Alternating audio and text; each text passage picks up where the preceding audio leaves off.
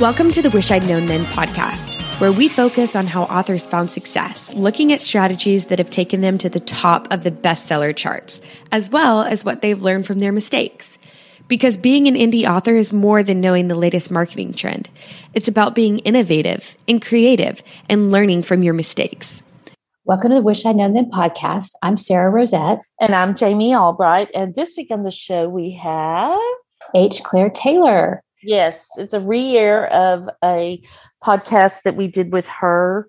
And it's it was so good that I just thought we should do it again because Claire talks a lot about knowing you, what your motivation to write is and mm-hmm. understanding that um, writing characters using the enneagram yes um, it's a great yes. episode yes and she's very smart and really takes these things like the Enneagram and helps mm-hmm. writers apply it to their writing. Yeah. And um, yeah. she's actually doing a Kickstarter right now. Yes, she's doing she, a, it, right now it's in the, the preview stage where you mm-hmm. can go mm-hmm. and sign up to be notified. And it's her, her Kickstarter is all about the Enneagram. So if you're interested mm-hmm. in that and using that for writing, we'll put a link in the show notes. And yeah. And she has some really great perks per level um, mm-hmm. she's doing some coach. She's offering some coaching. She's offering a retreat uh, for just a few people. So it's a really um, exciting Kickstarter. So yeah. we'll have that for you.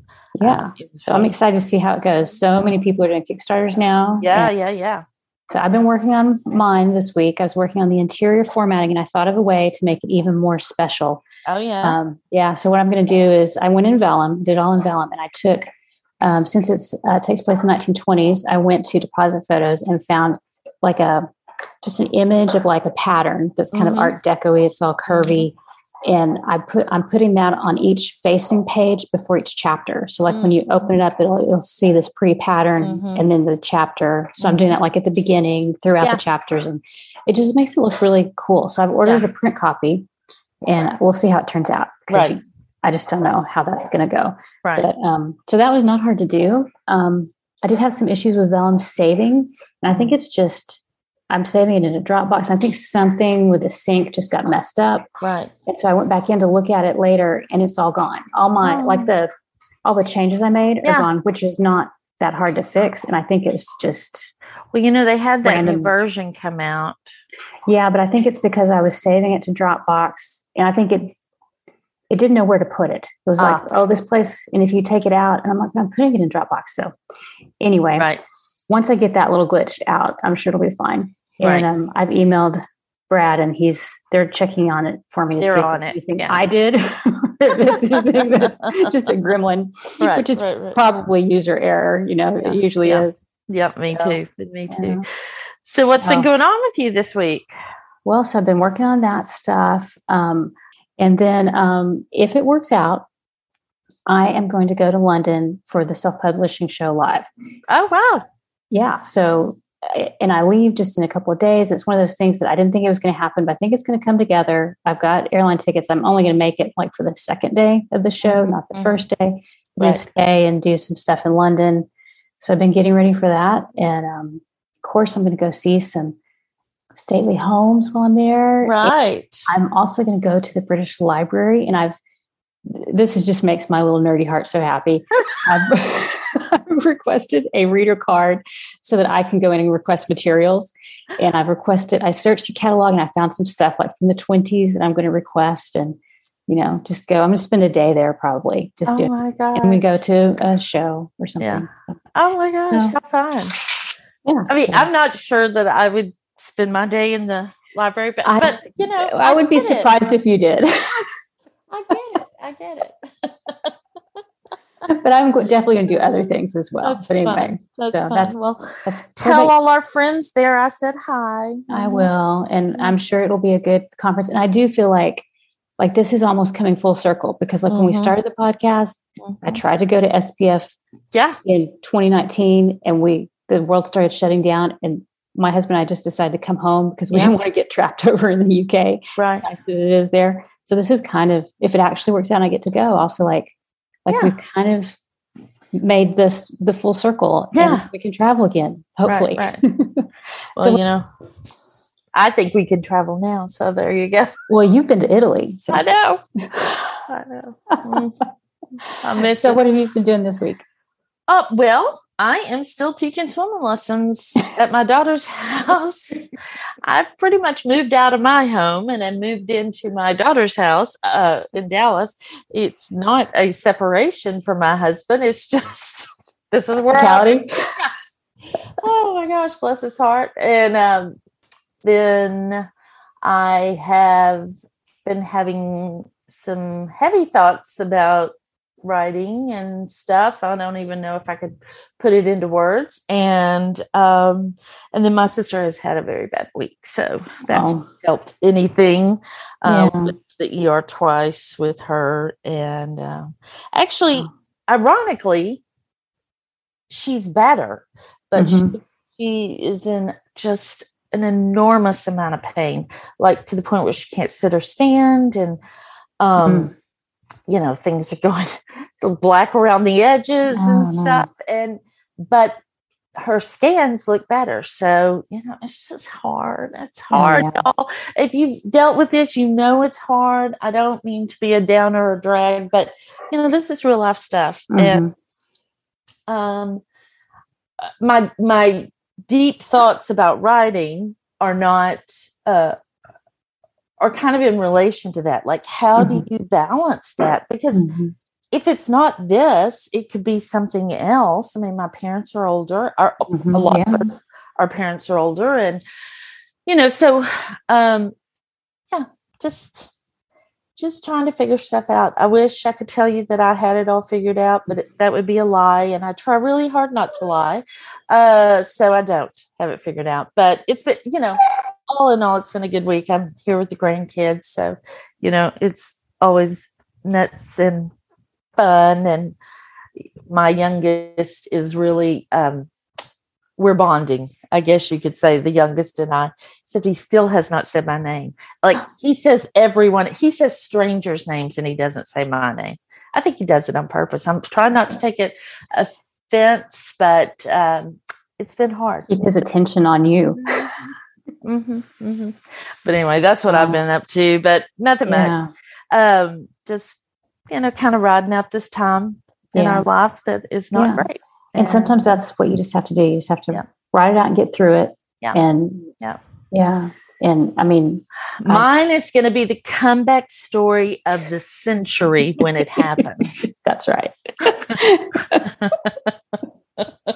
but i'm still here and i still want to help you guys succeed and um, uh, speaking of that and the uh, InkersCon Mhm. that we did last time that promo that we offered last week uh, the affiliate discount code, yeah. yeah the discount code um, is good until July 30th, I think. I think so, um, you can still use it. It's Jamie, capital J A M I 22, Mhm. and uh, you can get 50 off, $50 off the digital conference. So that'll help. I'm also still doing um, uh, consulting. So if Mhm. anybody's interested, you can let me know and just DM me, slide into my DMs. That's right. And uh, yeah, that's what's going on here.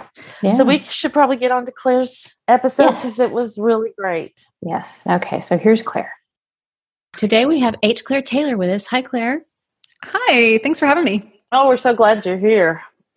So let me read your bio and then we'll jump into the questions. Claire Taylor is a multi genre author and a story consultant. She writes humor as H. Claire Taylor, paranormal police procedurals as Brock Bloodworth, and paranormal cozy mystery as Nova Nelson. She spent the last decade publishing over 30 novels, professionally editing, editing hundreds of manuscripts, teaching and tutoring English at the middle school and high school level, and now she helps some of the coolest indie authors through her online course and story alignment service. That's awesome. And she's also the co host of the Sell More Books Show with Bryan Cohen and owns FFS Media, which stands for exactly what you think it would stand for. People ask me that all the time. No, Yeah. I what does it saw it stand for? I saw that the other day in a comment. It was so funny. Uh, so tell tell us what I mean. Sarah just went over the genres that you write in, but tell us a little bit about your writing and how you got into it, and your books. Um, well, I've been writing for a really long time, so I am unfortunately one of those people who kind of knew what I wanted to do. Yeah, Didn't have to like find myself. Yeah. I mean, I found myself in other ways, I guess, but um, Yeah, so I've been writing since I was a really little kid. It's just sort of, um, I guess, control need. I really like being able to control a world, and I don't want to be like a like a full blown megalomaniac. So Yeah. I became a writer. It's a good way to Um, channel that. Yeah yeah and then but i you know I, I kept writing this stuff and it was really fun at first right Mhm. i got that first fun excitement of starting a new project Right. and then i was like i should probably finish something but i kept getting bored and it wasn't until i started writing comedy that i thought oh this keeps my interest this is fun Mhm. um, because the whole thing about comedy is you you go in one direction then you change direction suddenly and that's funny and so it was that change of directions that sort of unexpected moment like when i got bored i was like well then someone else you, whoever would read this would get bored so Mhm. i'll throw something in there that's funny to me Right. and that was how i kept my attention and that's ultimately how i started writing humor That's great. That's great. And so you have your Jessica Christ series, your rock. Um, oh, hang on. Bloodworth. Bloodworth. I've always forget his last name. Brock Bloodworth series, Yes. and then your Nova Nelson's, um, or your paranormal cozy Nova Nelson series. And so, but you incorporate humor in all that, right? oh yeah definitely i Yeah. mean it's it's the different there are different kinds of humor in Yes. it Yeah. um, the jessica christ series is more satire Mhm. and commentary, uh, social commentary, and then Brock Bloodworth, the Killhaven Police series, is very dark humor Yeah. uh, by necessity, Yeah. right? It's it's werewolves and police officers and werewolf Yeah. police officers and all that. So um, that is a different kind of humor, and then it's much. I don't know, lighter humor in the Nova Nelson series, the mhm. Eastwind Witches. A lot of the humor comes from the dog, the well, it's a hellhound familiar that she has, and you gotta love dog humor. Yes, so you do. Yes. That's awesome. Nothing better than dog humor. yeah, so that one's a little fun. And you know, we all have different senses of humor in different moments, and so Right. it's. I like having all those different outlets for it. right. Right. That's That's great. great. Well, what was your first big success? Um, I would say the Jessica Christ series was my first big one. I was putting all my effort towards that, and I was starting to see it pay off. I think book four put out book four, and I was like, "Oh, I'm making a living off of this. This is crazy." Everyone said you couldn't do that with satire, um, and so obviously I got a little success. So I decided to self sabotage and start a new pen name, and As one does, right? yeah. what better time Yes, exactly. than when you're seeing a, a breakthrough success. Um, and so then I think my second, like that kind of, because I had so much time bet- between releases and starting new things, that one kind of took a dip. And then um, the Eastwind Witches series with Nova Nelson was that, that's still, I haven't published a book in that since January and it's still my main seller. So Yeah, yeah. People love those those books. Um, you have There's- some rabid fans for sure in that uh, series. they're, they're wonderful. they are. They're great. So, what do you wish you'd known about writing and craft? Um, I wish I had known a little bit, and this is going to sound crazy because I studied like creative writing and literature in college, but I wish I had really understood what a story was. Mm, Yeah. You know, I mean, Yeah. they're like, oh, it's a beginning and middle and end. And I had this professor who he he was just the quintessential professor that we all had kind of our like daddy issues for. But he, because he just with withheld so much affection. Yeah. Um, but he would come in with his can of diet coke every day and he'd lean back in his chair and kick up his heels on his desk and and say you got to pin down the four corners of your story. He'd say that over and over. Got to pin down the four corners of your story. I wish i had any idea what he was talking about because it sounded really good i was like yeah i would love to pin down the four corners of my story. I have no idea what you're talking about. And i think what he was getting at was knowing what a story is about. Yeah. know what your the story is about. And i think that's such a core of it that i missed for so long. I think we know it instinctually right? Like we feel it when a story has something that it's clearly about. And we we know something's missing when it's just all external stuff happening. Right. um so that took me a while of writing before i was like oh yeah maybe i should figure out what this story is about Mhm. and that would help me steer the ship a little bit more Yeah. so I definitely um, wasted a lot of time on revisions and having to, you know, readjust a series and completely turn it in a different direction to kind of course correct because I was like, oh, I didn't know what it was about. So I was going towards something else, but now I know what it's about and I need to, you know, bring it back around and that takes time and it it loses readers along the way. And so I think that was the main thing, just really getting down to the core of what a story is, why people love stories, mm-hmm. and how to create one that resonates with the kind of people you're looking for. Right. I th- I think I think that is 100% right. And I think that is where why it takes me so long to write a book because it takes me a while to figure out what a story is about.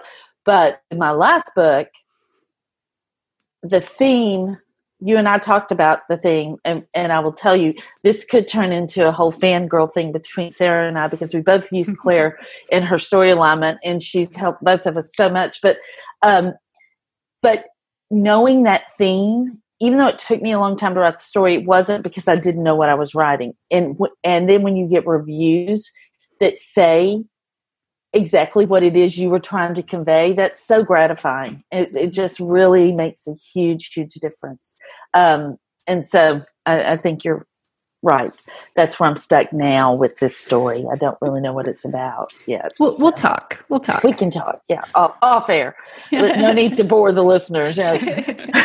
well i was going to say too that there's a big difference between the like learning how a story's put together theoretically mm-hmm. and then mm-hmm. doing it yourself so, like, and I think a lot of times you'd only learn it when you start doing it, you know, like that, putting it into practice, because you can know, oh, this is a way to structure a story and these are the different parts. But until you actually do it yourself, for me, that was how I learned how to do it, was just like on the job training, you know. Definitely. Yeah, you have to do it a lot. I mean, um, you know, I have a few books out, but I have a lot more books that I've never published that I mm-hmm. won't ever publish probably. Um, so it's one of those things that it's like, yeah, there's a lot of work that goes into it that that will never see the light of day. Mm-hmm. Yeah, which is why you have to love it because yeah. you have to love the process. Yeah, yeah, you have to love the process. Exactly. Yeah, exactly. Yeah. Well, what about marketing? What do you wish you had known about marketing? Oh boy. Well, I wish I had known what I wanted out of writing a little bit more mm-hmm. so that I could build a marketing plan and expectations for that marketing plan um, that matched what would actually fulfill me. So, it, you know, it started out, I, I was publishing, I had a couple standalones because I thought that's what you did. Um, because, you know, I was modeling off of traditional publishing. Mm-hmm and um, I was coming out of academia and that's very much like, well, you need to write literary fiction and it needs to be a standalone yeah. and it can't make anyone happy. Yeah. Like, okay. No laughter. All right. Yeah. No, no laughter, laughter at all. Oh my gosh. I turned in a satire to one of my professors for like my senior, you know, thesis thing. Mm-hmm. And they were like, what, what is this? I was like, I don't know, a little bit of joy. Sorry. Um, but yeah, so I had to kind of get over that myself because yeah. I had the wrong idea of what writing should be for me and what uh, my goals should be rather than what I actually wanted them to be. Mm-hmm.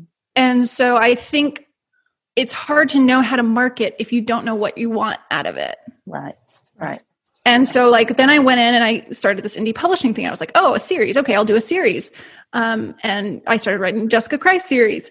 And I was like, I want, you know, money for it, but I also know that it's not going to make as much money as I, you know, as someone who's writing to market in a very hot genre is going to make. Mm-hmm. And so I didn't really know what I wanted. Mm-hmm. So I didn't know how to market it. So I think that first crucial step of like, once I realized I want to, you know, my goal is to make enough money doing this to pay some bills mm-hmm. and to afford to keep doing this because it's so fun and mm-hmm. there's honestly nothing else I'm qualified for. So I'm stuck. Yeah, after you do this job for a while, you just can't really go back to No. Yeah, you're ruined. Doing you're anything. Yeah, yeah, exactly. Ruined, well, and yeah. also like I don't have any qualifications either. Yeah. you know, really I I got rid of that safety net by accident. Yeah.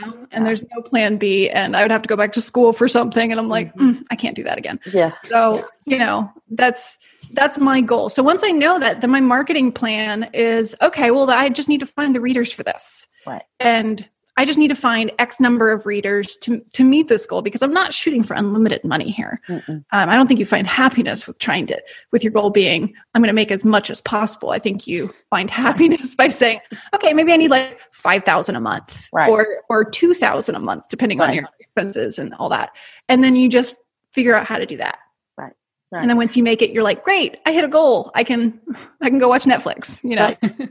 exactly and i think that that mentality is pretty foreign right now in a lot of indie publishing circles you know it's the more more more and you actually helped me see that i i was having those same sort of feelings but i couldn't put them into words and you and i were talking about it and that is exactly right there's no reason i mean more money is great i guess if if it as long as it doesn't come at the cost of your health and your well-being and your ment you know your soul um, but there's no you know there's no reason to shoot for the stars if shooting a little bit lower still meets your needs and you're still happy and you still get to do the things you want to do so i think that's really i, Yeah. I just think that's important there is sort of this idea of like if you're not willing to sacrifice Yeah. everything you're not Yeah. really in this and it's like but no there's a lot of things i don't want to sacrifice that i see some people sacrificing and i'm like that's good for you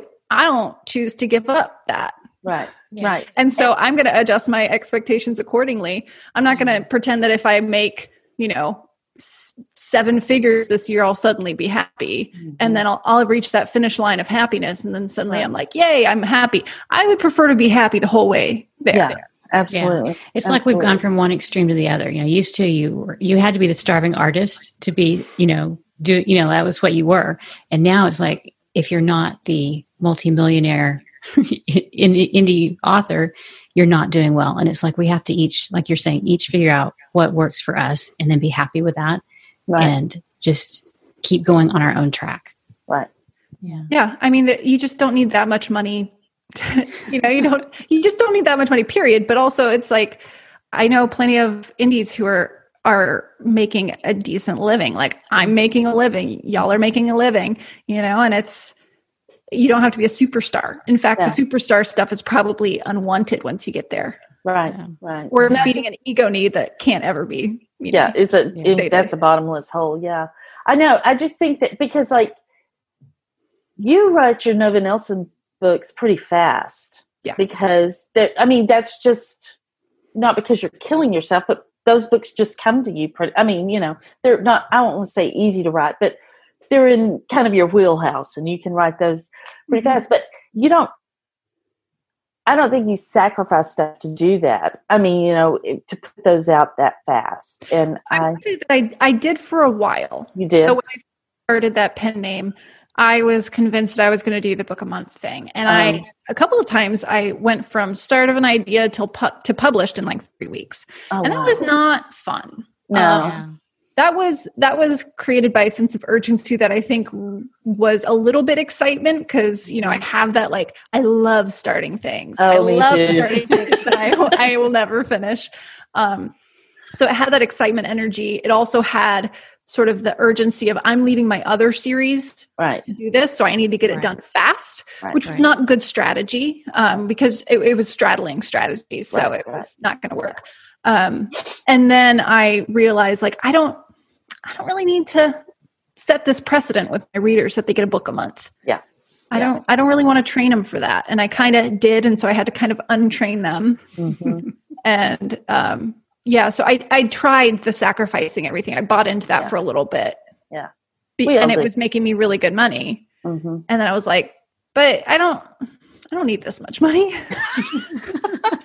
and i need some more sleep I need some more sleep. I need some happiness. I need less headaches. Yeah, exactly. yeah exactly So, what assumptions did you make at the beginning of your writing career, and looking back, did they turn out to be right or wrong?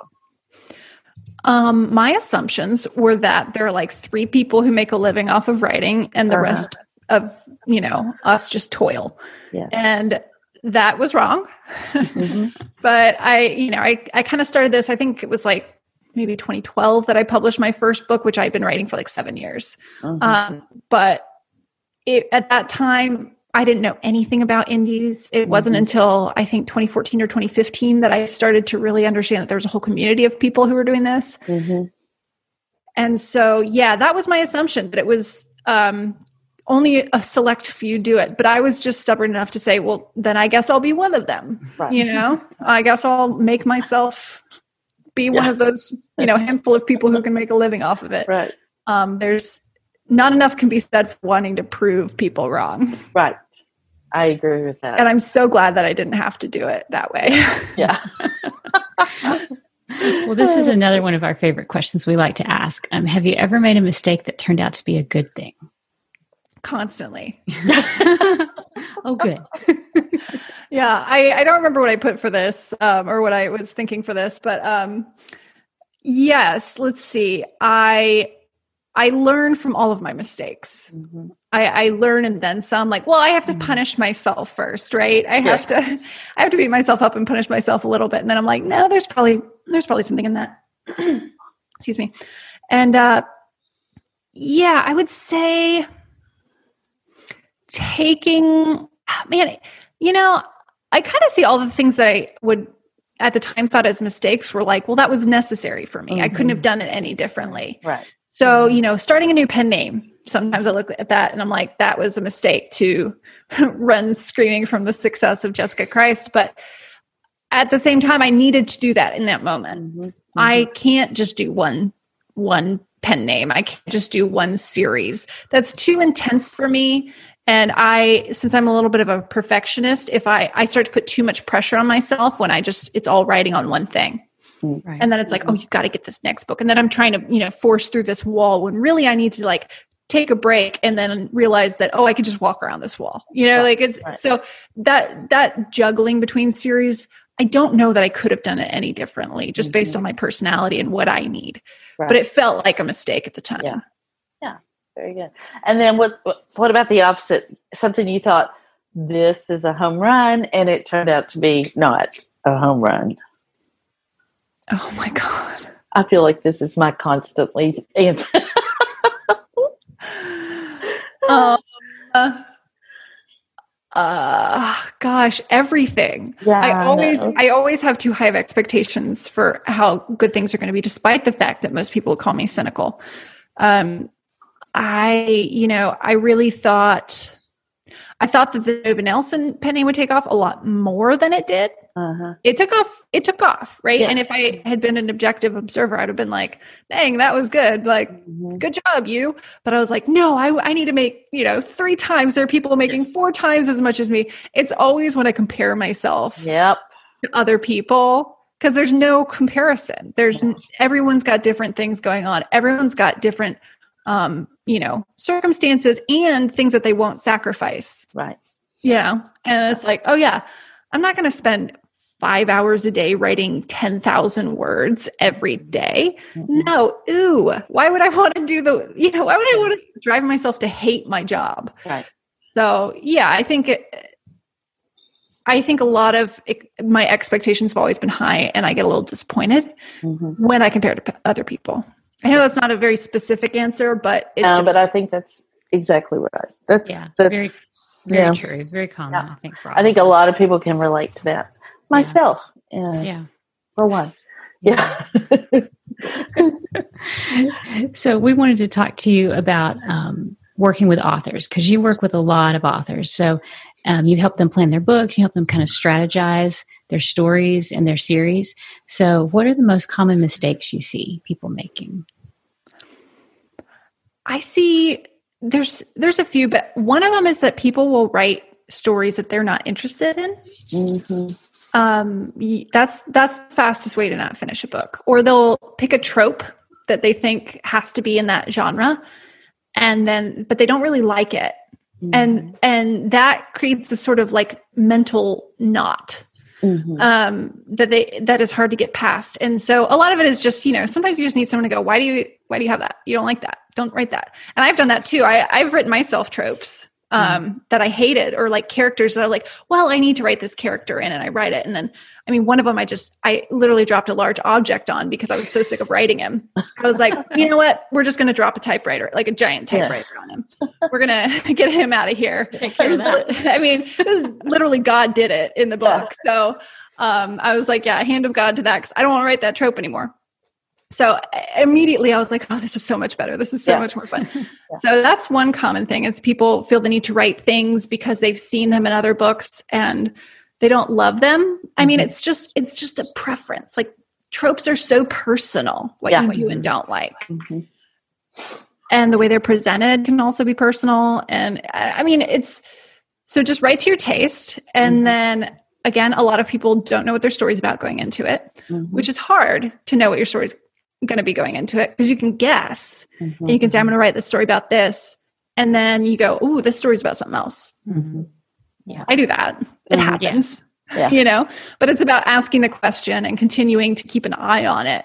Uh-huh. Um, I'm a story I'm working on right now for a new pen name first of all, book ones take a long time to do. Mm-hmm. Yeah. Because you have to get to know a lot about this story. And it's that that terrible um, you know, sort of catch 22 of like book one has to be the best one because it's yes. what you need to catch people with, but it's also the one that you're necessarily going to be the least, you know, mm-hmm. into because you don't know what's happening yet. Right. Um, so like it's going to have the, the, the least amount of development generally, or you're not really going to understand it. So spending a lot of time on book one is normal. That's a, another thing. People want to rush through book one, but it's like, no, nail that one.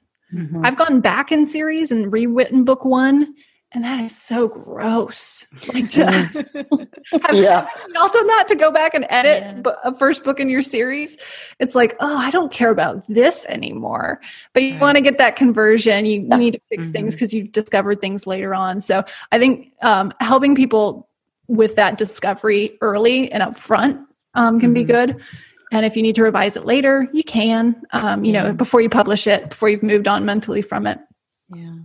Um, another thing that people do that's common is they confuse their character's motivation with their own. Mm. And that gets confusing because you don't know how to you, you know it's it's something you have to be really cognizant of because you can say well i'm motivated by um, a fear of abandonment but is my character motivated by this fear of abandonment mm-hmm. or do they not care about that are they you know are they motivated by a fear of being controlled because mm-hmm. that's going to be kind of a different impulse. Right. And so they're going to behave differently in different situations. So once that gets muddled, like the readers won't know how to articulate that, but they'll know something's off. Or like they would never do that. You don't want your readers to ever go, that character would never do that. Right. So right. you really got to know why they do what they do. Right. Right. That's right. And then you also, um, so you help authors plan stories and stuff, but you also help authors just with their indie lives. You have a free course on that. Tell us about that. Yeah, I mean that's kind of what we've been talking about. Yeah. Is just it's not there's not one way, to, you know, one path to happiness, and I mm-hmm. see a lot of discussion about money in the community, mm-hmm. and I think it's great that this is a place where people can make a lot of money. Right. Um, and maybe I'm like a little old school, but I think it's kind of gauche to like discuss too much about money. Yes, and I've been guilty of it so many we times. We all have because it yeah. feels good. Yeah. It feels good to do that, to be like, look at all this money I made. Um, right? Yeah, like that's so what society has taught us so value. It was kept so secret. You know, it was yeah. like nobody knew what anybody was making, especially in traditional publishing. So you didn't really know. You were like, am I doing well? Am I not? And now that people right. are talking about it, you kind of have a way to go, oh, you can measure yourself by other people, even though that's probably not the best for our yes. own, you know, self identity and worth, you know. Yeah. yeah. Right. And because it's such an open, I think it's great that people like don't feel confined to not mm-hmm. talk about it or, you know, talk about it in hushed whispers. But then it becomes the focus. Right. And we don't move past that. So authors don't know what that money is supposed to make them feel and what they're actually chasing when they want money. So what right. what are we talking about when we talk about money? And what are we talking about when we talk about art? Those are two things that you have to figure out and make sure that they're compatible because mm-hmm. that that conflict will create resistance in mm-hmm. you for and keep you from moving forward and expend extra energy. Mhm. So it's like, you know, it's like if you're if you're drinking through a straw and there's holes in the straw, you're just not going to get as much, you know, it's just going to be not working. Um, so the the something I do with authors is try and help people understand their own motivations. Um, like for me, why do I want money? You know, why? So I want money because it makes like once I get my own basic needs met, I Mhm. like to have that money to do good things with. Mhm. That's that makes because my need is to feel good, like a good person. Mhm. Um, and that's not everyone's need. And that took me a very long time to figure out because I was like, why aren't you doing the right thing? Yeah. What's what is wrong with you? What broke in your brain? But it's just like that's that's not the top priority for people Right. um, for everyone, and that's fine. And you know, some people they the money brings them security. Some people uh, they like the money because then they can travel. Because the thing that they really want is freedom and the ability to you know feel free.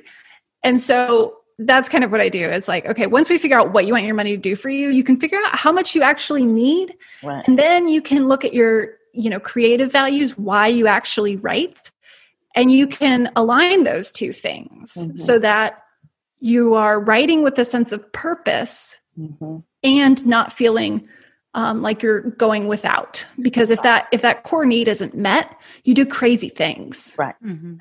you do crazy things i mean it's you know if Yeah, what you want is connection but you don't really acknowledge that.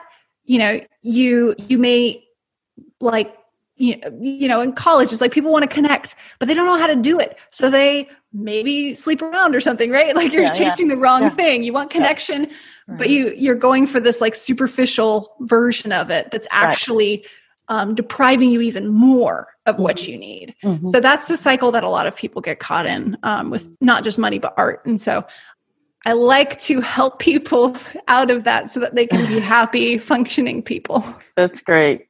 That's great.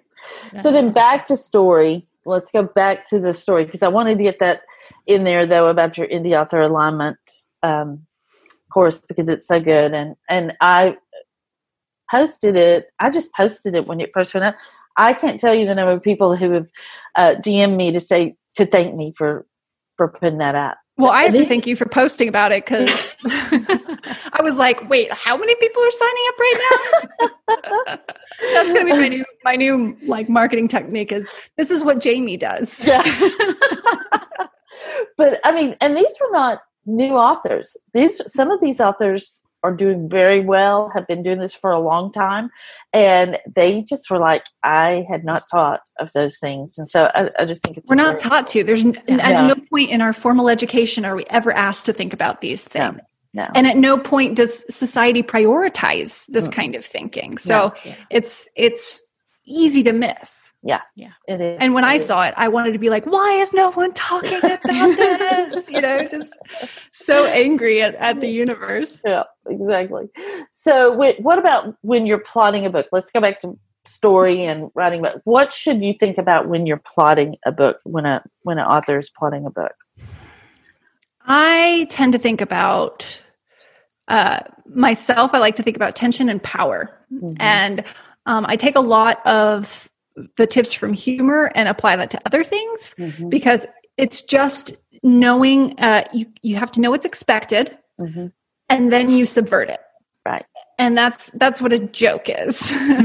if we're really going to make it as boring as possible, Mhm. it's knowing what the expectation is and then undermining it somehow Right. because that creates in your brain these three stages where you have to you know you recognize that something's wrong you try and fix it and then when you resolve it that's this hit of dopamine this relief that you get Mhm. and it's through that relief that you laugh it's the tension and the release that makes you Mhm. laugh so you can do that with um, with mystery Mhm. you can do that with um, really with anything because it's just about tension Mhm. you you pose something uh, you pose a, a question at the start and then you answer it and that's your story Yeah. uh, but once you answer it your story's over Yeah. so you know that, that's that's kind of it so um when i'm working with authors it's I don't work a whole lot on plotting because there's so many different ways to do it Mhm. and uh, honestly as long as like we kind of we do kind of recognize a natural sort of um pattern of story. Like we we've all absorbed stories throughout our whole lives. Right. So um you know that things have to change. You know that it has to build. Most people already know about three act structure or something similar. Some people do four acts, some people do five acts. I've seen someone try and do seven acts. I was like, all right, whatever. Um, I don't understand any of this, but if it's working for you, fine. Really, it's just about developing. So you need you need your theme and you need your protagonist, and your protagonist needs to change somehow Mhm. or uh, they need to change and they don't change at the end and then you have a tragedy Yeah. so that's really what a story is for me so that's how i look at it and if you want to you know name it different things i mean i'll talk about the inciting incident Mhm. and i'll talk about you know the the midpoint you know turn or whatever fun and games we'll talk about all that stuff whatever your vocabulary is but um, it's really just about building and developing up to that point Mhm. Yeah. Yeah. I remember we, um, because writing Homecoming King was very long, hard process for me because I've talked about this, but personal stuff and everything. And so I got to November and I was like, I, I, this is horrible. I can't, I don't know where to go. I'm, and Claire got on a message with me and said, as soon as Christmas is over, we'll get together. You come to me in Austin. Now, she not, may not do this for everyone. You come to me for a price. I Yeah. and we spent the weekend and we went through my story. But I just remember one part we were talking about this one thing where they, um, there's a billboard, and if you haven't read it, spoiler alert, but um, there's a billboard and it's of her, and pe- someone keeps defacing it. And we were laughing about how they could deface it. And then I said, Oh, wait, she defaces it. And I just, Claire's face went, "Ah!" I mean, it was like, I knew that I'd hit the nail on the head when I said it. It was just like she went, "Oh my gosh, that's perfect!" And and so you, you know when you get to a point like that, when you subvert what people actually expect, you just know you have something there. And um, I think that that's, and I don't think I would have thought of that had I not worked with Claire. I just I just don't know that I would have. So Well, anyway. and that that's what I love when I I love when we do these story alignments is that it's usually not that much that needs to be. You know, like No, that was a the parts are, thing. Yeah. are usually there, right? Mhm. And it's and because as a storyteller, your subconscious is built for this, and Yes. you've a lot of the times people have put the exact thing they need somewhere else, and they'll mention it like, oh, and then I have this weird like thing, but Yeah. I don't. I'm probably going to cut that, and I'm like, what? oh, you mean the missing piece that makes everything fit together? Yeah, don't cut that. And then we bring it in, you know, because your subconscious has already made these connections and it's just about bringing it forward and Right. weaving it together. And so I like to be sort of minimally invasive, like a good Yeah. surgeon, you know, Yeah. and just say, like, okay, well, we already have, like, we'll just take a graft from your thigh, right? it's almost like therapy. I mean, it really is. You just sort of ask a question, and then you know, I don't know how Sarah's thing was, but that was how mine was. It was really there is a lot of like, tell me about your protagonist's Yeah. mother. That's always good to get into, though, right? Because it it's oh, is. like the background and stuff. So, speaking of that, so you love to use the Enneagram. And I think that's really interesting because I don't know of anybody else that's doing this. So, talk to us about how you started using that and how you use that for um, plotting and character, and how you how you help authors use it in their stories. Right. So I I do love the Enneagram and I I've been into it for a while. I remember when I was like in high school, my mom and sister went and did some Enneagram class at their church and they came back and were like, "You're a whatever." No, you're a whatever. They're telling me all these numbers. I was like, "I don't love this. Um, I don't love you guys. stop diagnosing me. Right. You don't know me." Um and so that was kind of my first first exposure i think i think they were all wrong like i think they were both wrong about my number too um, which just goes to show how much my family listens to me um, that's very misunderstood. Yes. um, so that was my first introduction. I read a little bit about it and then i started looking more into it. Um, i did a test. I mean i actually when i tested because i think i tested when i was a teen and i got a different number. Um, um, and but you're not it's not super accurate when you're, you're a teen just Yeah. fyi um, we're still figuring out you know um, what what is up and what is down. But it was the number that I play in my family in my family unit. It was actually that role that I tested as. Now that, that I look back on it, it's one of my current wings, which I won't even get into wings. But um, so so then I started using it for myself and looking at a lot of my own um, issues that were arising, the same patterns that kept coming up. Um, the like, I'll just do it myself pattern. That was a big one. Um, the critic you know criticism of other of myself oh i mean big inner critic energy. Yeah. and then i realized once i started working with the enneagram oh this is all this is all type one energy. So the enneagram has nine types. Um, it's the numbers one through nine. Each one has kind of a label um, a profile of it. And it can get very complex but uh, I was the type one, the reformer. Some people call it the perfectionist, but I don't like that, so I'm going to change it. Um, no, I like the reformer a little bit better because it's that ability to see what's wrong and fix it, which is what I have built my whole career on without really knowing it. That's what satire is. It's you finding the wrong things and the things that are going wrong in society, and you just jab at them and nag at them in a hopefully comedic way, you know.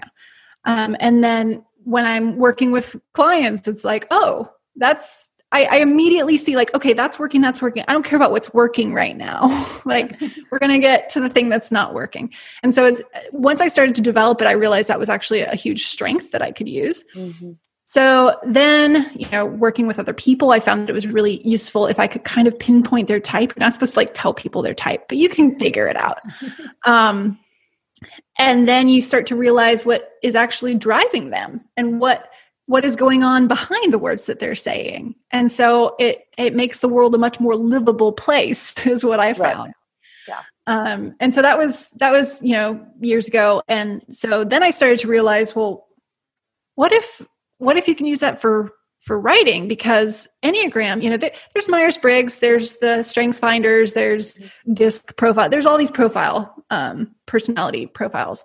But this one is special because it talks about motivation. That is ultimately what it's about. It's about core motivation, is what defines your type, not whether or not you read a lot of books mm-hmm. or you know whether you're, an introvert, introvert or, or extrovert. Yes, yeah. it's not any of that. It's yeah. just what motivates you to do the things you do. And so there's this core fear and this core desire for each type, and we basically live our whole lives based on that um, until we start to recognize it and develop it. And so then there's this development path for each, this growth path for each type. Mm-hmm. And I'm like, well, that's what a story is. It's it's going up and down this growth path for your specific type. Right. It's following a protagonist doing this. And so then I realized how useful it is um, for story because it, it may seem like, oh, I'm going to make a stock character. If I'm just yeah. going to make them a type six, the loyalist, then oh, oh, well, they're just, you know, it's not a 3D character, but it's actually a very 3D character. It's the most three dimensional character you can do right. because now you're not, you know what motivates them and you're not afraid to move them in big ways. Because yeah. a lot of the times, if you don't know your character, you're kind of like, what do I do with them? Right. Right. How do I get them to do like I need them to go to, you know, London. How do I get them to go to London? Mm-hmm. Um, you know, it's like she can't fall in love with someone in London if she's not in London yet. How do I get her to go there? And I need to do it in a believable way. And so then, you know, um, she is trying to prove something to her parents, or, you know, she's trying to um, escape a bad, you know, a deal gone bad or something, right? So the, these words like escape or prove um, they all go back to these different types motivations. So once you know that you can you can once you know their type you know exactly what button to press. And it's like the activate button or you know how do i get them to run away? I send this their way you know? So then yeah. you just become this like puppet master but you can do that and you can make really dramatic stuff happen and it, it feels very believable. So that's how i got into using it um, and then you know if you're working with a protagonist type, you can also work with the author's type mm-hmm. and you can work with the audience's type, like the ideal reader's type. And so now you can really align all these motivations right. in a way that makes things flow and makes it really easy and seamless for everybody. Yeah. And that's what everyone's looking for anyway. Yes. Yeah. That's amazing. And you're very strategic in your thinking. That's what yes. I've noticed is that like you can look at the big picture and I think a lot of us were so close to our work that it really helps to talk to somebody else who has i mean when we talked you really had no idea about my story or anything because it was idea for a new series but you were able to go in and go oh well what if you did this? And if you look at it this way this is a new perspective. And that i think is something that we don't you know i'm more focused on okay i have to get book one written and then i need to you know have these plot lines. And it's very narrow and you were able to like kind of help me see the bigger picture which is really helpful you know Yeah. Well, it's the privilege of not being in it, In right? your In the trenches. yeah It's always, but, yeah. but so you know can like always- our husbands and our wives and our kids they're not really interested in all this stuff you know? They are not. No. so we need somebody who understands story and has this bigger view and can look at it and pinpoint things that are helpful Right. And I, I mean, that's just, it's the same thing that Jamie said. It was like therapy. It's, you know, it is. it's Yeah. not like your, your therapist is a magician or a mind reader. Yeah. It's just they're there. And, you know, it's like, I'm here. I'm here for an hour and we're going to go real hard on this hour and we're going to get this figured out. Um, you know, and if it if it has to go over time to figure it out, we'll do that because now is the time that like you get to be honest about it. And we like I have I'm just blown away by by people's honesty in these calls and like people's vulnerability in these calls. And I'm like, wow, okay. like this is great. This is so helpful Yeah. like i'm not judging you let's get it all out there like let's figure out like what is your deepest you know Yeah. fear what is like and then because that's what you got to do you got to be honest before you can really get this story um really identify what you want the story to do for you the mm-hmm. author hmm Yeah. yeah mm-hmm. and one that's, thing that's helped- always fun Yeah, one thing it helped me with it is like there when you're writing, there's so many possibilities for a character. You know, there can be so many different ways. And like if I can like this has helped me like narrow it down and go, okay, this is what her motivation is. And then I can work off that. And there's a lot of variations that you can take with each, you know, number that because like you were saying about the wings and stuff, that's beyond me. I don't understand all that. But, you know, you do have just it's not like you're, oh, well, this is she's a number five or whatever. So therefore, she is always going to behave this way. You've got right variations that you can play on. Yeah, so and you've got their- too you know.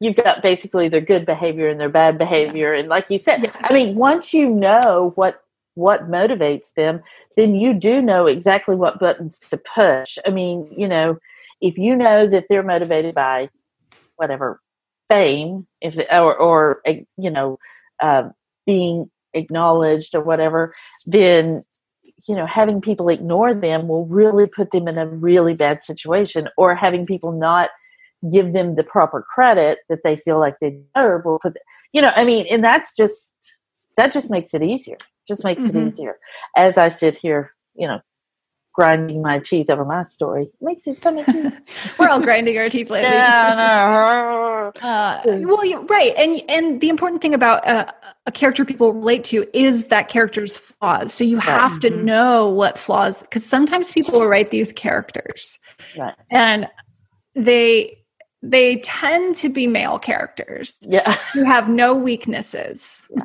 and are really just good at kind of everything except like you know maybe their weakness is that they won't embrace their feminine side. I don't Yeah. know like that they're Yeah. all man. Oh this guy's just too man. Yeah. Um, you know or something like that. I'm just making you know this is obviously just a joke but um if you don't know what their flaw and you have to give them a flaw and you have to do it in a way that's not going to make people reject them.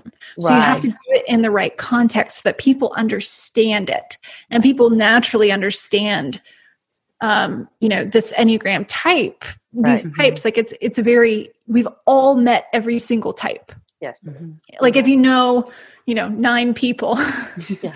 um, you probably you may or you may all know all one time, you know, but Yeah. you start to get the odds when you know a few hundred people. Yeah. Um, so we recognize it and if you don't know that you're like well what is what is their flaw what's really gonna like and sometimes people will give a flaw that's just inexcusable right and then it's like oh this isn't a likable character at all yeah Yeah. so you have to know how to balance it too Right. and i think it helps when you like it helped we did not talk about this but but it we talked about story and stuff but we didn't talk specifically about enneagram when i was writing the bride series but in book one the hero for book two is in it, and he's not. I mean, he's a funny character, but he's not a particularly likable character. A lot of people didn't love him, but they were interested in him. So when I started writing that book, it was very hard because I was like, he's not if i don't do something he's not gonna if he doesn't save somebody's cat he's not gonna be likable but then it hit me that he because he was very rich and kind of threw things around but he grew up very poor like very poor. And when that happened that entire story just completely opened up. It was it was the craziest thing. And so, but that's exactly what you're talking about like just finding that weakness or that flaw and then you just poke at it until mm-hmm. until they either acknowledge it or come to some right. kind of grips with it. Yeah. So. And like characters, when I say likable, they don't have to be nice, right? No, no. Lecter no. is a really a quote unquote likable character. You can love to hate a character. Yes. Um, but yeah, it needs something redeeming. And sometimes like the redemption can just be that they're intelligent. Yes. Mm-hmm. They can outsmart people that's i mean with serial killer stuff that's kind of it like you yeah. they're charismatic and you're like well i don't like them right they murdered a lot of people yeah. but i like to watch them yeah so it's really the likability uh, is really just some sort of appeal or yes. intrigue yes mm-hmm. uh, and i think you're just so good at helping people see that and stuff and you always hate it when i say this but i i have all i've known claire since the Smarter Artist Summit in 2006 and 16, and I always thought Claire was the smartest person in the room and the funniest. And so when she wanted to be my friend, it was like I felt like I'd won the lottery. I'm not lying, y'all. oh boy. I know. I remember the first I heard you say something like not to me but complimentary about me to somebody else and I went home and I just like I thought on that I have problems. I have real problems.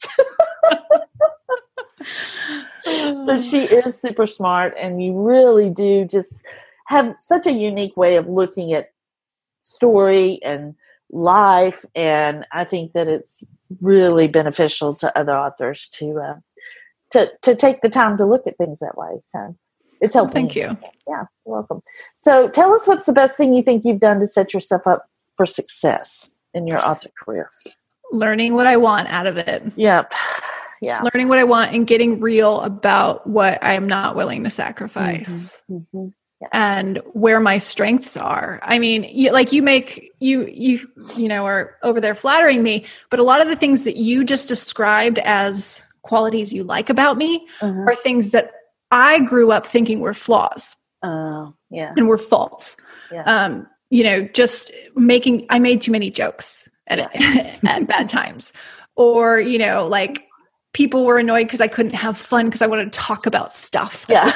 or, you know, like these things that they're not, both of those are not traditionally feminine qualities, yeah. right? And right. so there's kind of that thing you have to go through of like, converting your flaws into strengths that's what a good mm-hmm. story you know a character yeah. in a good story does and we have to kind of do that ourselves and so i think that that personal work is the best thing you can do yeah. as an author because when you're writing books if you aren't if you aren't willing to admit your your flaws mm-hmm. if you're mm-hmm. not willing to really dive deep and assess some things and reassess things that you thought were true mm-hmm. you're not going to come up with a fun intriguing story yeah so there's so much personal work that has to go into mm-hmm. being an author to create yeah. genuine art and i know we're getting a little like crazy artiste here um but like like have you i mean sometimes you meet people and you're like you have so much like you have no self-awareness. How do you write? Yeah. you know? And so exactly. i think that like some of that some of that personal work and learning what you want out of it and what you can do and what you you know like why would you try and write something that's not in your wheelhouse? Right, right. so yeah. Yeah. That's awesome. Critical. Yeah awesome. yeah. Critical to understand. Yeah so where can people find out more about your books and about your courses so that is all at ffs.media that is my website all the courses are there you can also follow me on facebook uh, I have started doing some little YouTube videos. I'm going to put more up each month, week. I don't know. Time is a flat circle. Um, and you know, just little things to kind of get you going and yeah. get you thinking about it. Cause these are all these, like, I don't have answers. I just have like really obnoxious questions. You have yes. deep questions. Yeah, good deep questions. questions. Yeah. yeah. that I want people to start thinking about. And I know that if people start asking those questions, they are you know brilliant human beings who can come up with some great answers that i wouldn't have come up with yeah. so that's what i try and do in a lot of my videos um, you can also join my email list but yeah it's all at ffs.media you can find it there you log on it says are you a reader or writer so if you if you want to see the books that i write you click on reader if you want to see what i do to help authors you click on writer that's awesome great job yeah Good. Thanks for being here. This has been great. Thanks so much for having me. This yeah. is such a nice way to spend a morning. I love it. So thanks for listening, everybody. We'll have all the links at wishidknownforwriters.com and we'll see you next week. Yep. Bye. Bye. Thanks for listening to the Wish I'd Known Then podcast. We hope this episode inspired you, empowered you, and made you laugh a little bit too. If you loved it, tell your friends about it. And if you feel so inclined, leave us a review. We look forward to being with you again next week.